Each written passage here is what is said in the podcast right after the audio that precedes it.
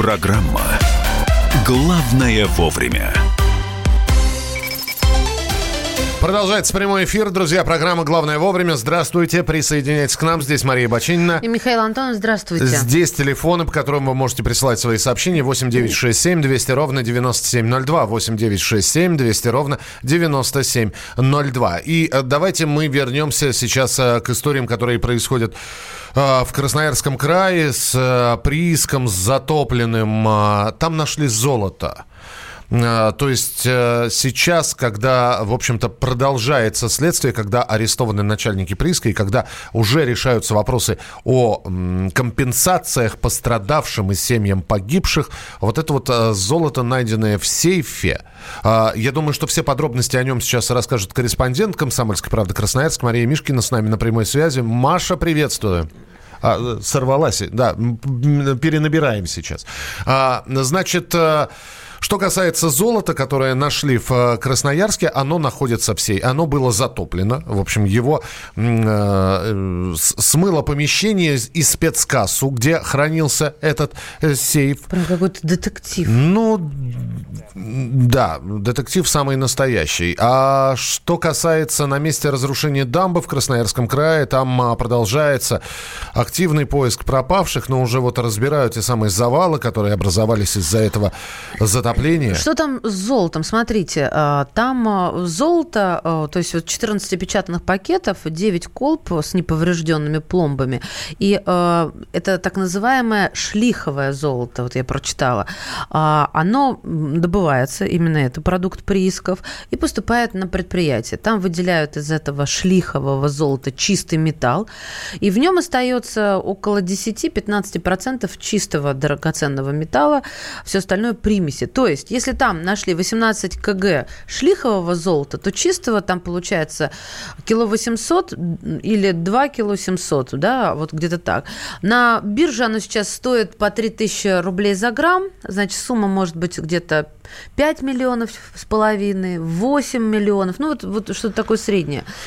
Вот. Ну и говорим мы о продолжающихся поисково-спасательных работах. Там по-прежнему разыскивают трех старателей золодобывающего приступ, э, прииска, которые пропали 19 октября при разрушении дамбы. Вертолеты для облета территории решено не применять. Это затратно и малоэффективно. Там уже выпал снег. Вместо этого спасатели сейчас задействуют беспилотники, которые пролетают над землей на предельно низкой высоте и фиксируют четкую картинку. Ну а чтобы к затопленной части русла а, получить доступ, построили временные, временные да. дамбы. Вот, э, и благодаря этому на сушном участке накануне нашли тела двух рабочих, а, которые числились пропавшими без вести. И сейчас спасательные работы продолжаются. Мы будем держать вас в курсе событий. Э, давайте по новостям, что у нас прилетело на информационные ленты. Главное вовремя. Телефонные мошенники придумали новый способ кражи денег. Когда появляются такие заголовки, естественно, начинаешь сразу изучать, что же это за новый э, способ. Оказывается, э, кибермошенники разработали новый метод хищения с помощью установки на смартфоны программ удаленного доступа.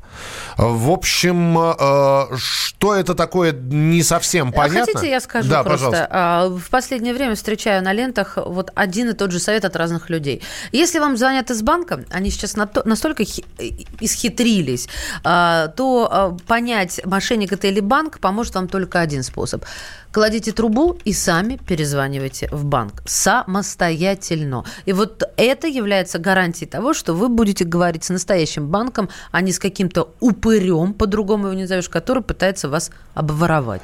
Мы периодически вам сообщали о каких-то новинках э, российских железных дорог. Мы говорили здесь с вами про плацкартный вагон нового типа. И вот новый российский плацкарт с душем. Плацкарт. Плацкарт с душем, вендинговыми... Э, Вендинговыми аппаратами? Спасибо. А, автоматами. Холодильником и микроволновкой, в котором в этом вагоне еще есть розетки и USB-разъемы, а, представлен публике. А, правда? Пока лишь в качестве такого демонстрационного экземпляра. Mm-hmm. Значит, э, он э, стоит на выставочной площадке в рамках форума «Россия-Африка», о котором мы говорили, и где находится Смирновым, да. Да, Владимир Путин. А, в новом, э, значит, можно посмотреть, что из себя представляет этот плацкартный вагон. В общем, стены в бежевых тонах, полки а лазоревого цвета. Миша. У каждой полки индивидуальное освещение. Столик между... Подождите, не все еще. Столик между нижними полками откидывается вверх, что до, э, до, дополнительное пространство А дает. раньше он откидывался вниз? А, он... он переходил в нижнюю полку, боковой столик. Столик между нижними а, полками. А, куп, куп, вот эта купейная часть. Хорошо. Русский музей Санкт-Петербург, для тех, кто пытается вспомнить и не может, начал продажи своей сувенирной продукции по мотивам произведений из коллекции галереи на сервисе объявлений Юла. Угу. И об этом заявил в пресс-релизе. Благодаря сотрудничеству с музеем аудитория российского сервиса сможет приобрести арт-продукцию, которая будет доступна только вот э, на этом сервисе объявлений. Лимитированная серия аксессуаров к 150-летию э, Константина Сомова. Ого, это... Э, ты видел картины Сомова? Да. Там очень все кокетливо, да? Вот. А, ну, в общем, можно теперь и не ехать в Санкт-Петербург, чтобы приобрести себе маечку с, какой-нибудь, с каким-нибудь шедевром живописи. Мы периодически в эфире говорим, скоро будут профессии, которые будут выполнять роботы, и люди не понадобятся. А, и вот уже через 10 лет – то есть должна зазвучать тревожная музыка. Ну, представьте, что она зазвучала. К 2030 году в России могут появиться роботы-полицейские. Тихо, подожди. подожди. Я не я знаю, как я любила этот фильм Подожди, детстве, я не знаю, что у вас в картинке, картинка в голове какая нарисовала. Понятно, что у Маши нарисовалась. Это вот этот вот железоподобный человек, у которого он, э, э, ляжка раздвигалась железная, и он Миша. доставал оттуда пистолет. А, Робокоп Робокоп, да. да роб... Робокоп или робот-полицейский. Пол Верховену фильм был. Да, с Питером Уэллером в главной роли, более 87 того. 87 года. 87 да, но тем не менее. Мне так было жалко, его же там вообще семьи лишили. Я даже помню, лишили. как настоящего полицейского звали на основе которого... Мерфи его звали. Так вот, роботы полицейские в России – это совершенно другая штука будет. Они появятся на службе в ГИБДД и миграционной службе. Роботы полицейские будут консультировать граждан по различным вопросам, а также снимать отпечатки пальцев.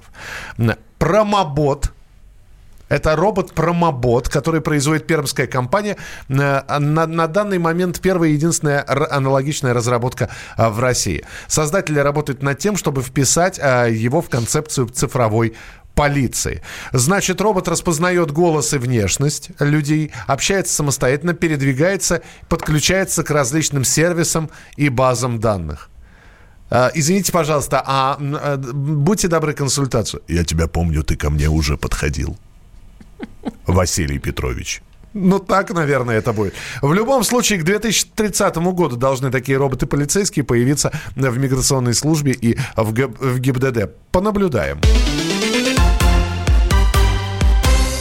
Госпитализировали Елену Малышеву.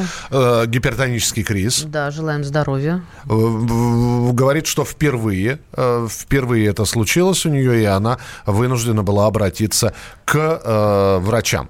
Главный нарколог Минздрава выступил за запрет продажи детского шампанского. А до этого за запрет продажи детского шампанского выступил не кто-нибудь, а Виталий Валентинович Милонов. Угу. Э, главный нештатный психиатр-нарколог Минздрава Евгений Брюн поддерживает предложение запретить в Россию продажу детского безалкогольного шампанского. Причем не потому, что это газировка.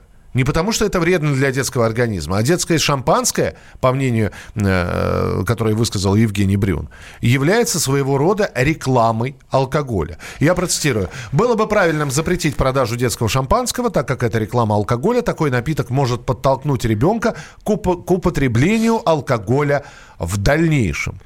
Вот. Э, Детскую косметику надо запретить, парфюмерию. Да, при, значит, Милонов... Колготки под... нельзя, Мало... капроновые, красивые. М- Малонов, почему? Милонов поддержал, Брюн поддержал, э, проект «Трезвая Россия» Султан Хамзаев поддержал, что детские бутафорные алкогольные напитки размывают границы дозволенности. Ну, вполне возможно, действительно должны изучать эксперты. А число аварий в 2018 году, то есть в прошлом, уменьшилось в 22 из 38 городов по сравнению с 2016 годом. А показатели получены по результатам мониторинга, который проводится на основе данных ГИБДД. Какие же города отличились? Наиболее заметное снижение ДТП зафиксировано в Ростове-на-Дону. Там аж на 23% сократилось. В Перми на 22, в Калининграде 21 а, и значительно сократи, сократилось в Липецке, Саратове, Набережных Челнах, Красноярске, Барнауле. Ну и финальная новость такая. А, здесь нам все время говорят о доходах россиян что они увеличиваются. Так вот, раз Росстат подготовил...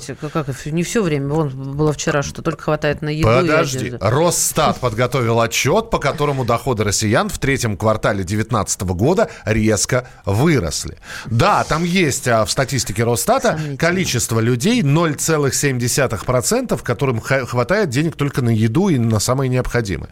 Но, тем не менее, экономисты подвергли сомнению методику подсчета организации. Они считают, что Росстат оперирует какими-то явно видимыми данными и не учитывает количество сопровождающих факторов, которые имеются в каждом индивидуальном случае. Поэтому их данные некорректны, говорят специалисты. Поэтому в доходе э, россиян усомнились экономисты и не сомневается Росстат. Мы продолжим через несколько минут. Оставайтесь с нами и поговорим о том, что на телевидении нужно обсуждать не только внешнеполитические вопросы, но и другие более актуальные темы. Какие узнаете? Главное вовремя.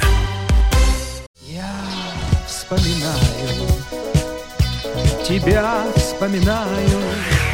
Антонов. Каждый вечер в эфире радио «Комсомольская правда» вспоминает. Включаем нашу машину времени и отправляемся в прошлое. Я помню, маленький стоял, смотрел на прилавок. Mm-hmm. Было все. Молоко в треугольных пакетах. Ой, молоко в треугольных пакетах. Мороженое вкусное. Потрясающе, потрясающе. Вареники с вишней и с медом запомнились на всю жизнь. Таких я больше не ел. Программа Михаила Антонова «Дежавю» по будням в 23.00. Антонова много не бывает.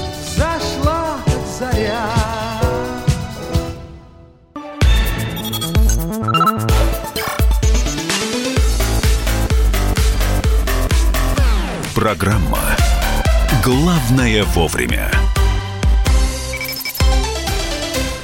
На телевидении нужно обсуждать не только внешнеполитические вопросы, но и другие, более актуальные для зрителей темы. Так сказал депутат от ЛДПР Василий Власов на пленарном заседании Госдумы. Он с нами на прямой связи сейчас. А, Василий, здравствуйте. Здравствуйте. Здравствуйте. Сразу же вопрос, а, уважаемый Василий Максимович. Э, можете три темы назвать, которые, по вашему мнению, нужно, чтобы обсуждались?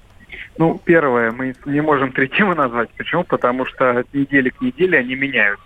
Естественно, сейчас... Я на данный момент, всего... на среду, 23 ну, октября. В данный момент я бы обсуждал статистику, э, которую нам э, Росстат и другие информационные агентства передали по поводу того, что 50% граждан Российской Федерации денег хватает только на еду и одежду. Просто моя инициатива связана с тем, что не секрет, я думаю, ни для кого, это особо не афишируется, но существует определенная редакционная политика политических программ, которые, ток-шоу различных, которые выходят на федеральных телеканалах. На Первый, Россия там и все остальные. И проблема заключается в том, что, ну, я понимаю, есть действительно какие-то важные международные вещи, которые стоит обсуждать и уделить один блок передачи этому вопросу. Но людей вот на встречах с избирателями все время, когда я провожу, их абсолютно другое волнует. Их не особо начинает волновать Украина, Сирия, США. А волнуют конкретные вот вопросы, в частности, э, вот сейчас, допустим, в Государственной Думе мы обсуждаем проект бюджета тоже важнейший вопрос, который можно было обсудить. И слава богу, э, к нам прислушиваются. Вот уже там у моего коллеги из «Единой России» Макарова. А, Вот. Он э, председатель комитета по бюджету. Он, у него передача сейчас появилась своя на Первом канале. Но там хотя бы мы обсуждали, там Силуанов приходил, и можно было задать ему вопрос, ну и определенным образом вопросы по бюджету обсудить. Василий Да. Максимович, меня вот что волнует. Ну ведь каналы это коммерческие предприятия. Ну, пусть даже, Коммерческие э, пусть они даже с государственным... Сейчас я закончу мысль. Да-да-да. А пусть даже с государственной долей. Не об этом речь. Я к тому, что они никогда не будут показывать то, что не будет э, им составлять рейтинг положительный. То есть, если они показывают Украину с Соловьевым или с э, Норкиным, и темы эти поднимают, значит, народ смотрит. И если они рассказывают о здоровье Заворотнюк Анастасии, то, значит, народ интересуется. У нас есть полностью коммерческие телеканалы, которые могут зарабатывать на том, что будут показывать, не знаю, очередное там расследование, у кого 50 детей там и от кого эти дети. А, вот. Это понятное дело, что я абсолютно с вами согласен, это рейтинги. Но если телеканал у нас с государственным участием, ну, значит, не приобретайте такой контент. Значит, скажите до свидания Малахову и всем остальным. И выберите те передачи, которые люди смотрят. Я, например, поклонник телепередачи «Что, где, когда» на Первом канале. Мне она очень нравится. Ее очень редко показывают. Значит, Нет, вы- это пло- вот чаще, например, можно делать. Василий, ну вы же понимаете- умницы. Да. Да. А мы, по- понимаете, людей наставляем, просто подсаживаем их на этот наркотик, как, знаете, вот в Соединенных Штатах Америки, там, в начале 2000-х, это был просто расцвет когда вот там просто ток-шоу, где э, все друг друга разоблачают, где все друг на друга орут. Я думал, что такого никогда в России не будет, а, вот когда бывший в школе учился. А сейчас понимаю, что в принципе мы к этому пришли. Потому что, ну, просто э, здоровому человеку смотреть вот эти телепередачи абсолютно противопоказано. Да, это все понятно. Время- Василий, здесь ведь вот какая ситуация получается. Здесь у кого не спроси, сейчас у наших слушателей спросим. Смотрите вы «Дом-2»? или- Вы, все ответят «нет». Нет, давайте... А рейтинг да- у этого давайте- проекта... Нет, коллеги, давайте вы поставите, если я могу свое мнение высказать, Конечно. поставите на голосование, интересно ли нашим э, и радиослушателям «Комсомольской правды» телепередачи или радиоэфиры про Украину. Ну, допустим. Или про США. Или бы хотели они что-то другое. Вот я думаю, что вот это было бы грамотно. потому А что давайте, я а давайте. говорил о том, Да. что да, это, это касается геополитических вопросов. Должен быть блок, я не спорю. Но когда 50-я передача подряд выходит, и опять это про Украину, но согласитесь, это не совсем правильно. Спасибо большое. Мы сейчас голосование такое устроим. Э, У нас э, в прямом эфире был Василий Власов, депутат Госдумы, фракция ЛДПР. Хотите голосование? Будет голосование. Давайте. Голосуйте. А теперь бы сформулировать вопрос. Ну, смотри, с одной стороны у нас контент. Ну смотри, я не смотрю телевизор.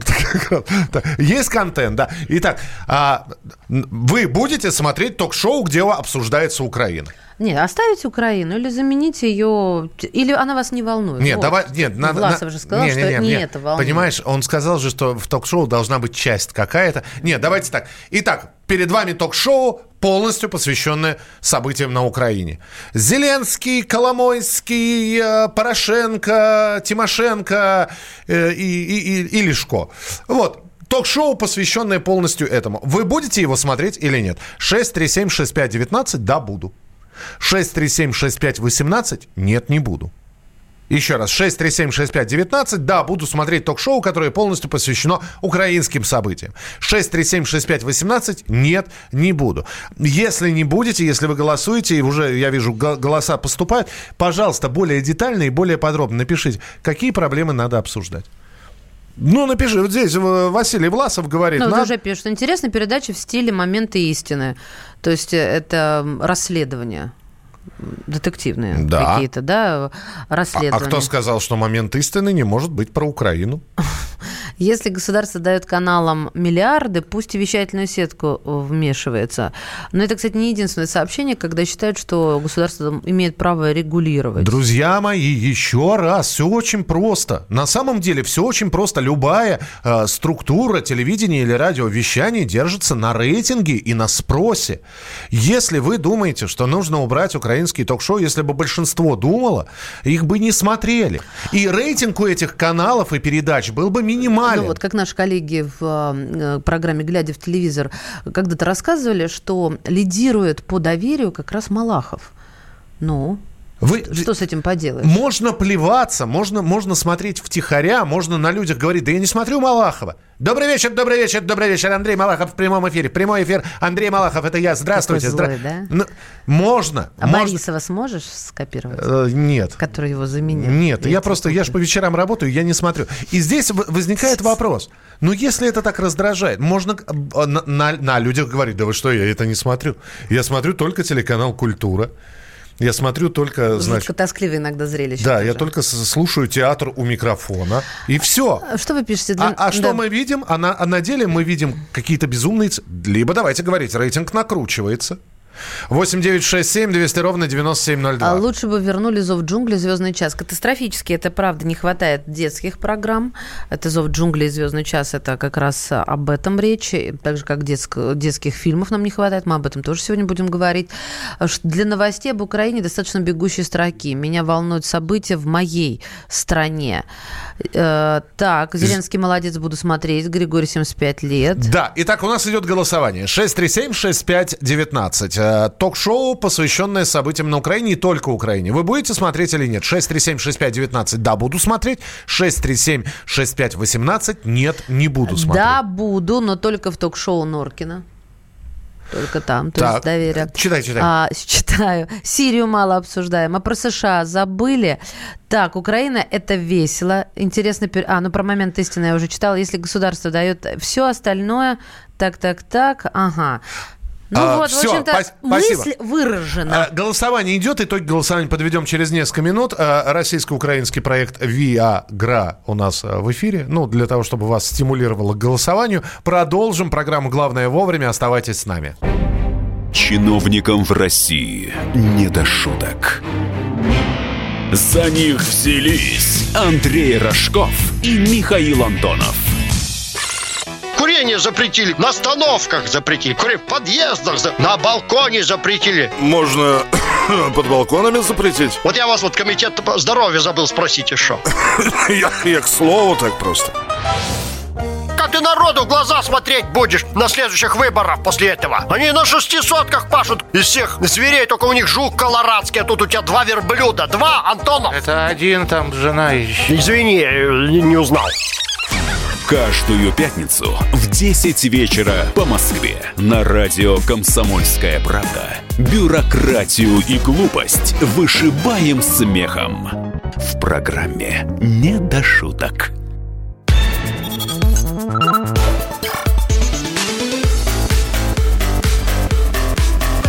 Программа «Главное вовремя».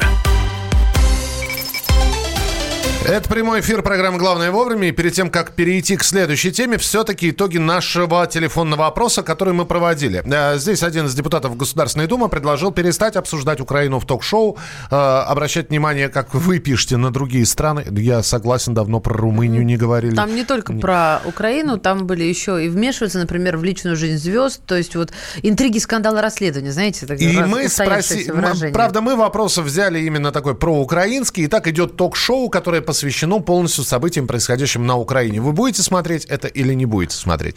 Какие мы получили результаты? 35% будут смотреть такое ток-шоу. 65% не будут. Это результаты нашего телефонного голосования. Итак, хотите про наши проблемы, согласно результатам голосования? Давайте про наши проблемы. Мы сейчас будем говорить о том, что в Союзе, кинематогра- в Союзе кинематографистов обвинили Министерство культуры в коррупции и кумовстве. Я напомню, мы вчера обсуждали о том, что Министерство культуры теперь список опубликовало, сколько денег было выделено фильму. Да, то есть просто иногда до, до- этого говорила, что выделяет деньги, а сейчас э, очень четкий список, кому сколько и какой из, какая из компаний, да, ну, будем называть, какой из каких фильмов вернул и сколько, а кто в самых главных должниках. Ну, в общем, а, например, создатели военной драмы «Герои», которая вышла три года назад в прокат, задолжали Министерству культуры и Фонду кино около 110 миллионов рублей. И Сна- это да. спи- вершина списка должников, э, который опубликовало ведомство накануне, потому что на производство картины было выделено 140 миллионов рублей. С нами на прямой связи кинокритик, член Союза кинематографистов Мария Безрук. Мария, здравствуйте. Здравствуйте. А, ну, слушайте, ну бывают успешные проекты, бывают неуспешные. Как можно предсказать, э, пойдет этот фильм, а, успешным он будет у зрителей или нет? Ну, как, как вчера было в этой, в этой таблице, невозвратные средства, да, там была такая графа. Ну вот давайте мы эти 140 миллионов рублей как невозвратные средства и зафиксируем.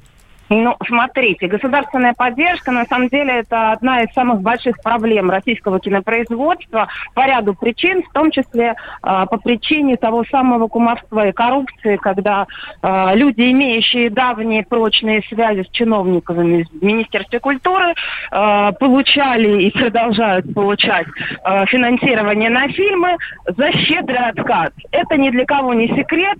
И вы знаете, самое ужасное, что эта система очень многим удобна конечно, гораздо удобнее поделиться государственной субсидией со своим человечком, нежели каждый год трястись и не понимать, дадут тебе денег, не дадут тебе денег. Это, это очень проблематично, поэтому э, вот эта круговая порука, эта система кумовства и коррупции, она в том числе удобна и самим кинематографистам. Мария, но ведь надо доказательную базу иметь. Мы, мы можем говорить о системе кумовстве, не по, но не поймав никого за руку. Ну, конечно, вы никого не поймаете за руку, потому что опытные люди делают это очень грамотно. Понятно, так. Хорошо. А, а у вас откуда сведения? Я знаю этих людей, но я никогда в жизни публично не назову их имена. И вы их тоже знаете. Практически все так работают в нашей стране уже много-много лет. Слушайте, но э, с, э, это, эта ситуация неизменяемая или ее каким-то образом можно поменять? Сме... Э, ну, Сменив... можно, смотрите, да. эту систему можно поменять, если изменить и э, все, что ее окружает. Э, для начала нужно полностью поменять всех чиновников в Министерстве культуры. С одной стороны. С другой стороны, ну, придут на их место другие. Люди все равно быстро приспособятся. Понимаете, э, самое главное, что что кино один из самых непрогнозируемых бизнесов. Очень сложно на стадии сценария понять, насколько картина э, будет востребована публикой, окупится она или нет. И э, для того, чтобы э, уменьшить риски. Все, что может сделать продюсер, это э, как можно меньше денег потратить на производство. Но кино не делается без денег с другой стороны. Поэтому умные ребята, такие как Боря Гуц, придумывают альтернативные пути. Например, создают мобильное кино. Кино, снятое на мобильный телефон, которое очень рентабельно в производстве. И у такого кино есть шанс даже заработать в прокате. Спасибо. Спасибо, Мария. Мария Безрук, кинокритик, член Союза кинематографистов. Итак, э, ну, в общем-то, Названы фильмы. Минкульт опубликовал обещанный черный список кинокомпаний, которые не вернули выделенные бюджетные деньги. Да, и э, мы стали спрашивать у людей, кто попал в этот черный список. Вот один из них, э, Леонид Ермольник, он высказался о черном э, списке э, Мединского. Да, э, но давайте мы сначала поговорим с российским режиссером, актером, сценаристом, продюсером Владимиром Хотиненко. Владимир Иванович, здравствуйте. Здравствуйте. Здравствуйте. Владимир Иванович, э, представим, э, что мы мы – это государство, которое, долж... которое может вам выделить на ваш следующий проект э, фактически неограниченное количество денег. Но мы хотим от вас, как от режиссера, получить гарантии, что проект будет успешным. Вы можете заранее сказать, что вы со- создадите вещь, пользующуюся успехом и которая соберет кассу в кинопрокате? Нет. И в истории мирового кино и все это знают, и даже, казалось бы, Голливуд, который знает рецепты, все, все по рецептам, все удается, знает массу, массу провалов грандиозных, дорогостоящих блокбастеров. То есть кино – это такое очень рискованное поле деятельности, что называется, для бизнеса. И здесь никогда с гарантией нельзя ничего сказать. Это совершенно определенно. Союз кинематографистов предлагает не выделять государственные деньги коммерческим проектам. А у нас есть некоммерческие проекты? Ой, я даже не знаю. Э, вообще вот это вот сейчас появилось очень жесткое деление, очень жесткое деление мейнстрим, угу. авторское кино и мне кажется, это вредит кинематографу. Э, с моей точки зрения, кино или есть, или кино нет. Потому что мы знаем массу примеров, когда это были не блокбастеры, вот, а телекасс. Угу. Вопрос другой. можно уделять какое-то особое внимание определенным проектам, которые, в которых ну, содержится безусловное художественное содержание, и за которыми стоят авторы, вот, и которые вполне вероятно, заранее известно, не принесут денег. Все равно им нельзя не заниматься потому что кино это все-таки искусство кино, это, это культурный пласт. Но все равно это все достаточно тонкая ткань. Принято, спасибо. да. Спа- спасибо, Владимир Иванович. Спасибо, Владимир Хотиненко, российский режиссер, актер, сценарист, продюсер, был у нас в прямом эфире. Ну и возвращаю вас к тому, на чем остановилась по поводу мнения Леонида Ермольника. Его картина «Ночные стражи», она вторая в списке должников вот, э, в списке Минкульта. И э, на создание эм, э, этой, этой картины компания «Спутник» получила от фонда кино 55 миллионов рублей возвратных и 35 миллионов не безвозвратных госсредств. 8 9 6 7 200 ровно 9702. Вот вы спрашиваете, а есть еще государство, где поддерживает кинематограф? Да, Франция. Я могу вам рассказать, во Франции вообще действует система поддержки национального кинематографа. И, кстати, эту систему хотели ввести у нас в кинопрокате. Во Франции существует квота на иностранные фильмы. Их может быть, по-моему, не более 50% во французских кинотеатрах. То есть э, деление фильмов э, э, на французское и иностранное, неважно откуда, и, лю, и любое из другой страны, американское, российское, неважно, 50 на 50. И не более. А, и французское кино, да, поддерживается. У них есть несколько крупных а, кинокомпаний, но которые иногда для того, чтобы поставить проекты какие-то, пользуются услугами государства. А, во Франции поддержка нет. Во Франции поддержка деньгами в том числе. Не спорьте, пожалуйста. 8 9 6 7 200 ровно 97. Э, я просто общался именно с французскими кинематографистами. И, в частности, с режиссером, который получал деньги на свой проект именно от, от от правительства Франции. Э, это особенно указывает, а, отдельно указывается в титрах Нет, ну, картины. Кого нужно поддерживать? Правильно? Вот э, Владимир Иванович Хитиненко сказал, или кино есть, или кино нет. Да, но все равно, кого нужно поддерживать? Сейчас вот Путин как раз обсуждал документальное кино. Другой вопрос, а кто смотрит документальное кино? Ну, если оно интересно, значит, кто-то его смотреть будет, потому что для зрителя нет другого критерия. Только интересно или неинтересно. Собственно, так же, как для слушателя. Это первое. Второе. Молодых, да? А получается у нас, если мы смотрим по тем кинокомпаниям, которым были даны субсидии гигантские, российские телекомпании, получается, это люди, которые, э, в общем-то, и сами с усами. Хотя, если говорить о кинематографе, вот это с усами, оно сейчас звучит очень, э, так сказать, подозрительно. Друзья, но у нас действительно фонд кино, Министерство культуры иногда выделяет э, деньги на проекты, которые проваливаются в прокате. Мне вчера удалось пообщаться с режиссером Сергеем Дворцевым, который снял фильм «Айка». Так вот, ему деньги на этот фильм а, пришлось собирать э, по четырем странам. Гер... Не, вру, по пяти странам. России, Германии, Польше, Китаю и Казахстану. И учитывая, что ленту показывали в Канском, на Канском кинофестивале в прошлом году, что исполнительница главной роли получила приз Канского фестиваля за лучшее исполнение женской роли. И он говорит, что вот даже после того, как этот фильм у него прошел в прокате, сейчас у него четыре новых проекта, и он снова ходит с протянутой рукой. И никто ему, никакое, естественно, государство денег ему не предлагает. Мы продолжим через несколько минут. Оставайтесь с нами на радио «Комсомольская правда». 8 9 6 7 200 ровно 9702. 8 9 6 7 200 ровно 9702. Это программа «Главное вовремя». Мария Бочинина. И Михаил Антонов. Мы продолжим и расскажем о, об истории, которая случилась в Ростовской области. Там стрельба на хуторе, э, пострадавшие. Из-за чего случился конфликт, что сейчас, э, как расследование проходит. Вот об этом, что случилось в Ростовской области, вы услышите через несколько минут. Главное вовремя. Иркутск. 91,5. Воронеж. 97,7. Краснодар. 91,0. Тюмень. 99,6. Анапа. 89,5. Владимир. 104,3. Барнаул.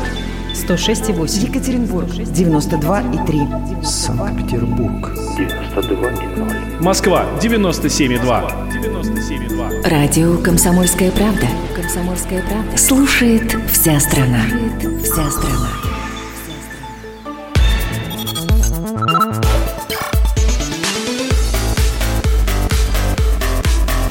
Программа «Главное вовремя». Ростовская область, хутор Камышовка, конфликт между семьями Бациевых и Дакишвили. Одна семья скупает все земли в районе, другая пытается им помешать. А на словах договориться не удалось. В ход пошло оружие. Ну и все подробности, то, что было, расскажет корреспондент «Комсомольской правды» Ростов Мария, Мария Шабанова. Маша, здравствуйте. Здравствуйте. Здравствуйте. Конфликт вошел в такую стадию, когда без оружия уже, видимо, невозможно было разрешить проблемы. Да, все верно. Это уже длительная история. В течение последних месяцев семьи пытались договориться, но договориться не вышло. И вот дошло до крайней стадии, уже люди взялись за оружие. А, и как это все было? То есть э, это была, сейчас термин 90-х годов, стрелка? А, ну, как бы э, они договорились о встрече на нейтральной территории, потому что, ну, как бы это а, ну, чтобы никто не видел, не знал, в общем, а, вроде как а, обещали просто поговорить между собой. Вот, ну, обе стороны конфликта приехали на место, и получилось так, что по нашей информации представители семьи Бациевых приехали с оружием. Вот. И не дошло дело даже до разговора. Сразу началась стрельба, то есть ранили а, ну вот, представителя другой стороны, там был выстрел в голову, человек умер сразу на месте от полученных травм, потом а, там еще выстрелили в живот, там были и дубинки, и, в общем, страшная вообще потасовка. А где, где а, правоохранительные ну, органы? И еще вот хочется спросить, не, даже не на этой стрелке, а где до этого? Они же должны за ними следить, какие-то оперативные мероприятия ну, проводить. Там обязательно информаторы какие-то будут. Да, но на самом деле, как бы э, сначала стороны не пытались договориться в рамках правового поля, то есть они уже дважды встречались в суде, там был э, имущественный конфликт, э, в результате которого одной из сторон удалось дважды высудить полтора миллиона рублей. А, вот. И, собственно говоря, это тоже было такой точкой преткновения, которая ну, была очень такой весомой и значимой в этом конфликте. И, в общем, договориться не получилось, э, разговаривать в рамках правового поля не получилось. Э, и все вот это закончилось стрельбой с пятью трупами. Вот. В потасовке участвовало, ну, в кровавой вот этой бойне участвовало 14 человек в общей сложности. Пять умерших, двое сейчас находятся в больнице в очень тяжелом состоянии. А, там говорят, что около больницы дежурят сотрудники правоохранительных органов, потому что и те, и другие имеют достаточное количество родственников. С и оружием. С оружием. Да. Причем оружие это использовалось зарегистрированное, то есть охотничье ружье, насколько я понимаю, да? А, да, ну, по некоторой информации, там было еще какое-то оружие, и были еще какие-то люди, которые не имеют отношения к этим, так сказать, кланам, к этим семьям.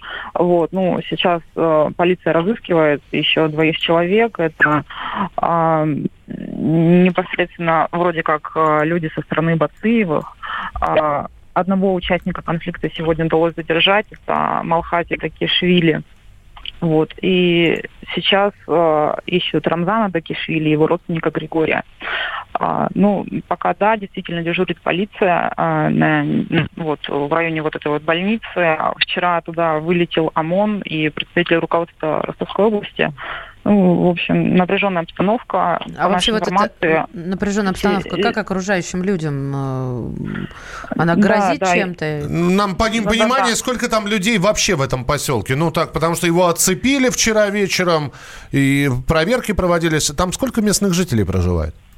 На самом деле очень, очень немного, как там в основном поля, то есть это такая разрозненная территория. Ну, как бы люди, которые живут неподалеку от больницы, вот в самом вот, вот, вот в этом поселке, а сейчас, по нашей информации, они действительно там боятся выходить из дома, и там, ну, все не очень хорошо в этом плане.